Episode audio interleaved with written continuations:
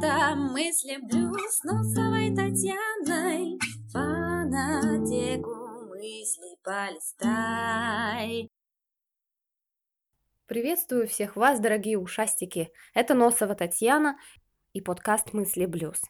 Сегодня речь пойдет о детях. Так уж случилось, что именно эта э, мысль захотелось вырваться вперед остальных запланированных. Итак, мне хочется рассказать о детях примерно до трех лет. Это такой классный период, когда ребенок вдруг непонятно откуда начинает проявлять какие-то свои реакции, начинает использовать странные словечки, и родители часто не знают, откуда все это взялось. И мне хочется порассуждать на эту тему, хочется рассказать а, в этом подкасте о моих любимых в кавычках типах поведения родителей и, может быть, кого-то отрезвить. Хотя наивно полагать, что люди изменятся, всего лишь послушав подкаст. Но, по крайней мере, возможно, кто-то развлечется и узнает, как воспитывать детей не надо.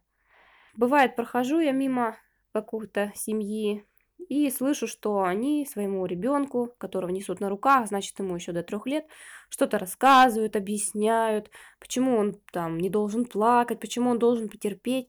И мне это очень нравится. А другие скажут, нафига они объясняют это все? Ну, ребенок же не понимает. Они же такие маленькие. Зачем тратить свои силы? И если вы думаете, как вот эти вот скептики, которые говорят, что это все напрасно, именно от таких людей и соседей, и родственники будут слышать вот эти жалобы. До чего же э, он так себя ведет? Откуда он этого нахватался? До чего же короткая память у такого рода людей? Ведь в общении ребенок считывает буквально все. Все не так просто. По моему наблюдению, ребенок считывает смыслы. Он считывает то наполнение, которое есть внутри действия. То есть он как будто бы все время задает себе вопрос, почему, зачем, какая польза. И это же наблюдается в тот момент, когда ребенок, например, слушает сказку. Ему читают сказку в первый раз. Вот сюжет. Жил-добыл. Заяц построил он себе глубинную избушку, и его выгнала лиса. Собаки пытались защитить зайца, медведь пытался защитить, но все струсили, убежали, и вот только петушок смог защитить. Как бы сказка и сказка, сюжет какой-то есть, но это просто, как вы знаете, посмотреть, как плывут облака. Ну, плывут они и плывут, и что? То есть есть какая-то хронология действий, но она, можно сказать, ничем не оживлена. И оживляется она именно отношением говорящего. То есть вот процесс воспитания, по моему мнению, происходит именно в тот момент, когда родитель начинает объяснять всю подоплеку. И это необходимая работа по прочтению сказок. Не просто прочитать, а объяснить. Сказать, ты посмотри, петух не такой, допустим, сильный, как собака, у него нет когтей, у него есть лап, но посмотри, какая у него есть отвага и э, потом, то есть э, высказывать свое мнение. И, конечно, надо следить, чтобы самому по жизни быть адекватным. Потому что если э, родитель не совсем адекватен, он будет говорить вот типа такого, что да, гнать их всех надо к чертовой матери, надо всех их косой порешить, чтобы знали свое место. Это уже идет агрессия. Объяснять с двух сторон. Показывать и лису, и ее мысли, показывать зайку, то есть Зайка тоже виноват, по моему мнению. Зачем он вообще пускал лисицу, если она вот так вот к нему подкрадывалась? Ну, зайчик потерял бдительность, и я говорю тогда своему сыну, что ты посмотри, иногда за вежливой просьбой и за похвалой идет что-то нехорошее. Какая-то плохая будет дальше история. Петушок восстановил справедливость, а лисица убежала. Хотя она могла просто по-нормальному построить тоже себе лубиной дом, подойти к зайчику, и попросить «построй, пожалуйста, мне такой домик». И сказка уже перестает быть просто набором каких-то фактов, последовательностью действий. Через сказку, даже самую маленькую, через колобка, через козу, можно научить взаимодействию с другими людьми, оценке фактов, их ценности или э, их опасности, непродуктивности. И ребенок все это считывает интерпретировать сам текст он не может еще в таком возрасте. Вот для чего нужен родитель. Когда он уже позже начинает э, встречать какие-то факты из жизни, общение с другими детьми, если он замечает, как э, кто-то со стороны себя ведет, у него включается думалка, и я вижу, что действительно очень легко заложить в ребенке рассуждение. Я это воспринимаю, как будто бы это, знаете, у ребенка начинают устанавливаться какие-то обрывки программного кода в голове. И с помощью этого он учится э, объяснять явления мира. Но эти кусочки программ всегда задают родители, и это работа. Не думайте, что если вы не говорите, что хорошо и плохо, ребенок сам непонятно откуда научится. Он может научиться у другого человека, кто хотя бы как-то объяснит, но чтобы это были не голые факты. Сейчас обращусь к тем родителям, которые считают, что их ребенок ну просто исчадие ада. Вы говорите такие слова ему? Ты что, задумал банку разбить? Или ну-ка не вздумай бросать на пол. Или сейчас разорвет. Не трогай эту бумажку, не смей брать. Я в такие моменты просто говорю, или мне хочется сказать, если это не мой ребенок, не моя ситуация, я говорю, вы что, подсказываете? Не подсказывайте ему. Посмотрите, понаблюдайте. Может быть, он не хотел это делать, но вы же подсказываете. А нафига?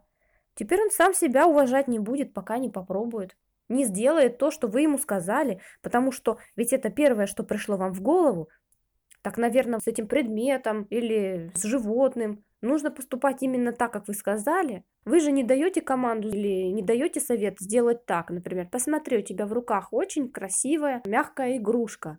Потрогай ее пальцами. Какая она шершавая. То есть не нужно говорить то, чтобы вы не хотели, чтобы он сделал. Нужно говорить наоборот, тогда уж подсказать как оперировать вот с этим вот предметом. Дети запоминают на ярких эмоциях, на своих и на родительских, и не надо это подкреплять. Ребенок даже специально может писить везде. Ходить и помечать территорию, показывать, кто здесь главный. Мой сын забирался на стол и демонстративно писал на ковер. Ему было тогда два с половиной. Возможно, другие родители просто бы пипиську бы оторвали за это. Но поймите, что это тоже не вариант, зачем так травмировать. Дело в том, что ребенок действительно хочет каким-то образом самоутвердиться, показать, что он главный. Так вот, не орите, не унижайте его, не грозитесь оторвать. Он ребенок, и он не знает просто других способов самоутвердиться.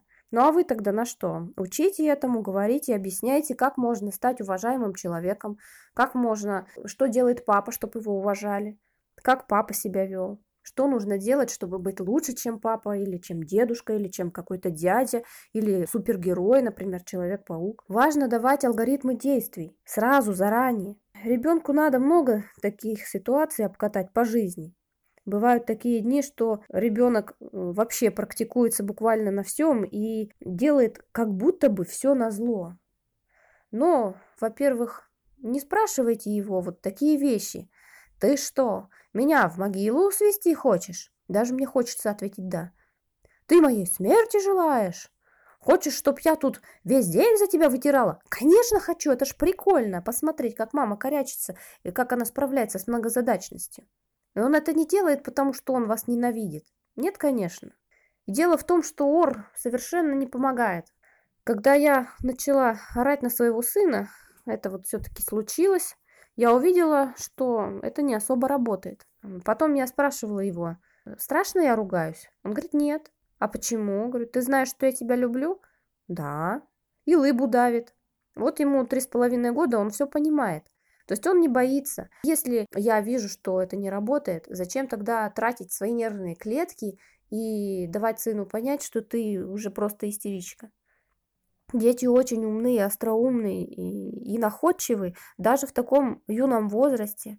И они, что самое главное, что я всегда буду говорить всем, что они имеют право защищаться от унижений, обиды и от предательства. Если для вас даже какой-то пустяк, но ребенок воспринимает сам принцип. Если вы обманули, не предупредили и не объяснили, а просто тоталитарно что-то сказали, Конечно, если вы уже своему ребенку сломали волю, и он вас слушается, как э, теленок на поводке, тогда да. Но вот э, я думаю, что в любой ситуации можно найти другое решение. Я не за то, чтобы не орать на детей. Пусть они, конечно, видят, что родители живые. Они могут испытывать чувство горечи, чувство безысходности. Но если ситуация не меняется, вспомните, что взрослый-то здесь вы. Мне так смешно, когда взрослый говорит, почему он меня не слушается, я же его папа или мама. Как будто ребенок обязан. Ну, это такая штука, которую, скажем, трудно взломать. Никак не дается в руки, никак не признает ваш авторитет или просто проверяет. И, конечно, вы должны тогда предложить какое-то конструктивное решение. И это для вас, как для авторитета, именно важно. Сохранить лицо, а не для ребенка. И через такие ломки, конфликты, когда вы все же находите решение, как с ребенком своим сосуществовать, не унижая ни своего достоинства, ни достоинства вашего ребенка, происходит взаимное развитие.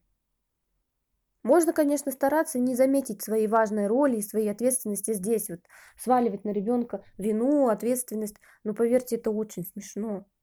А если родитель продолжает играть в прятки и говорить, я тут не главный, говорить, ну вот, блин, ребенок как-то сам вырос, я не знаю, в кого это он такой, и продолжает, знаете, придерживаться такой политики, что ребенок как бы крайний. Я не заказывал это. Да, женщина может говорить, вот я ходила беременная, старалась, там была на диетах, вот родила. А он такая сволочь, да, выкрутасы такие свои делает. Чем это кончится? То что можно тапком до полусмерти забить в таком состоянии своего же любимого ребенка. А потом будет отходняк, что таких случаев что ли нет. Но просто когда родитель как бык видит красную тряпку, его ребенок это красная тряпка, и он рогами бежит на него, Мол, ты меня не уважаешь, ты не считаешь меня за родителя. Это может очень плохо кончиться. Мы порой хотим, чтобы ребенок ну просто беспрекословно слушался, как солдат, дал подняться нашему эго в наших собственных глазах. Мы хотим, чтобы ребенок подыгрывал нашей гордыне. Мы говорим, мы тебя поем, одеваем, мама ночами не спит, э, когда ты болеешь. Какой же ты спиногрыз? Но по факту мы такими фразами просто выклянчиваем свой авторитет. Мы встаем в позу просящего. Ребенок это чувствует, он понимает, что все-таки он главный, и что с ним пытаются договориться какими-то унизительными способами. Так вот, авторитеты зарабатываются через трудности и через их решение. Объяснить свою позицию, позицию ребенка. Вот лично у нас что работает? Мы э, начинаем разговаривать. Я говорю, что тебе хочется? Он, допустим, говорит, вот не хочу спать, хочу прыгать. Я говорю, у нас в семье вот такие вот порядки. Если мы не будем спать, если папа с мамой не будут за этим следить, все будут болеть, все будут просыпать все самое интересное. Ты с этим не согласен, ты все равно хочешь прыгать. Да, хочу. Я говорю, может тебе тогда выбрать других родителей, ты сможешь это сделать, найти кого-то. Нет, говорит, нет, мне хочется с вами. То есть, говорю, это уже тогда твой выбор. Если ты выбираешь жить с нами, тогда ты должен понять, что у нас есть свой режим, и ты должен ему подчиняться. Вот когда ты вырастешь, тогда ты сможешь уже свой режим в своей семье устанавливать. Ты хочешь быть взрослым и главным? Да, хочу. Вот так вопросы решаются. Конечно, если ребенок регулярно не может заснуть, у него э, бывают там проблемы э, со здоровьем, тогда нужно давать какие-то э, лекарства, то есть надо разобраться. Ребенок может себя плохо вести просто потому, что ему плохо. И бывает так, что и на перемены погоды, на перепады давления, даже на полнолуние детей просто глючит. Так и у взрослых же болит голова при перепадах погоды. Вы думаете, что им у них тоже такая же физика тела? Все то же самое. Поэтому я желаю всем-всем и себе тоже, чтобы нас поменьше глючило и от погоды, и от своих тараканов. Я желаю, чтобы мы гордились собой. Не просто потому, что мы считаем себя крутыми, а потому что мы на самом деле крутые, потому что мы держим свое слово и ни на кого не перекладываем ответственность за свою жизнь и за наших детей. Это была первая часть программы о том, как не воспитать спиногрыза. Встречусь с вами в следующем выпуске «Мысли Блюз». Пока-пока. Thank you, everybody, for listening, for your being here. Thank you, everybody. Спасибки вам, спасибки.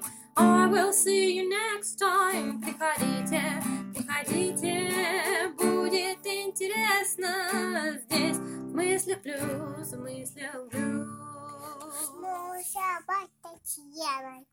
Да.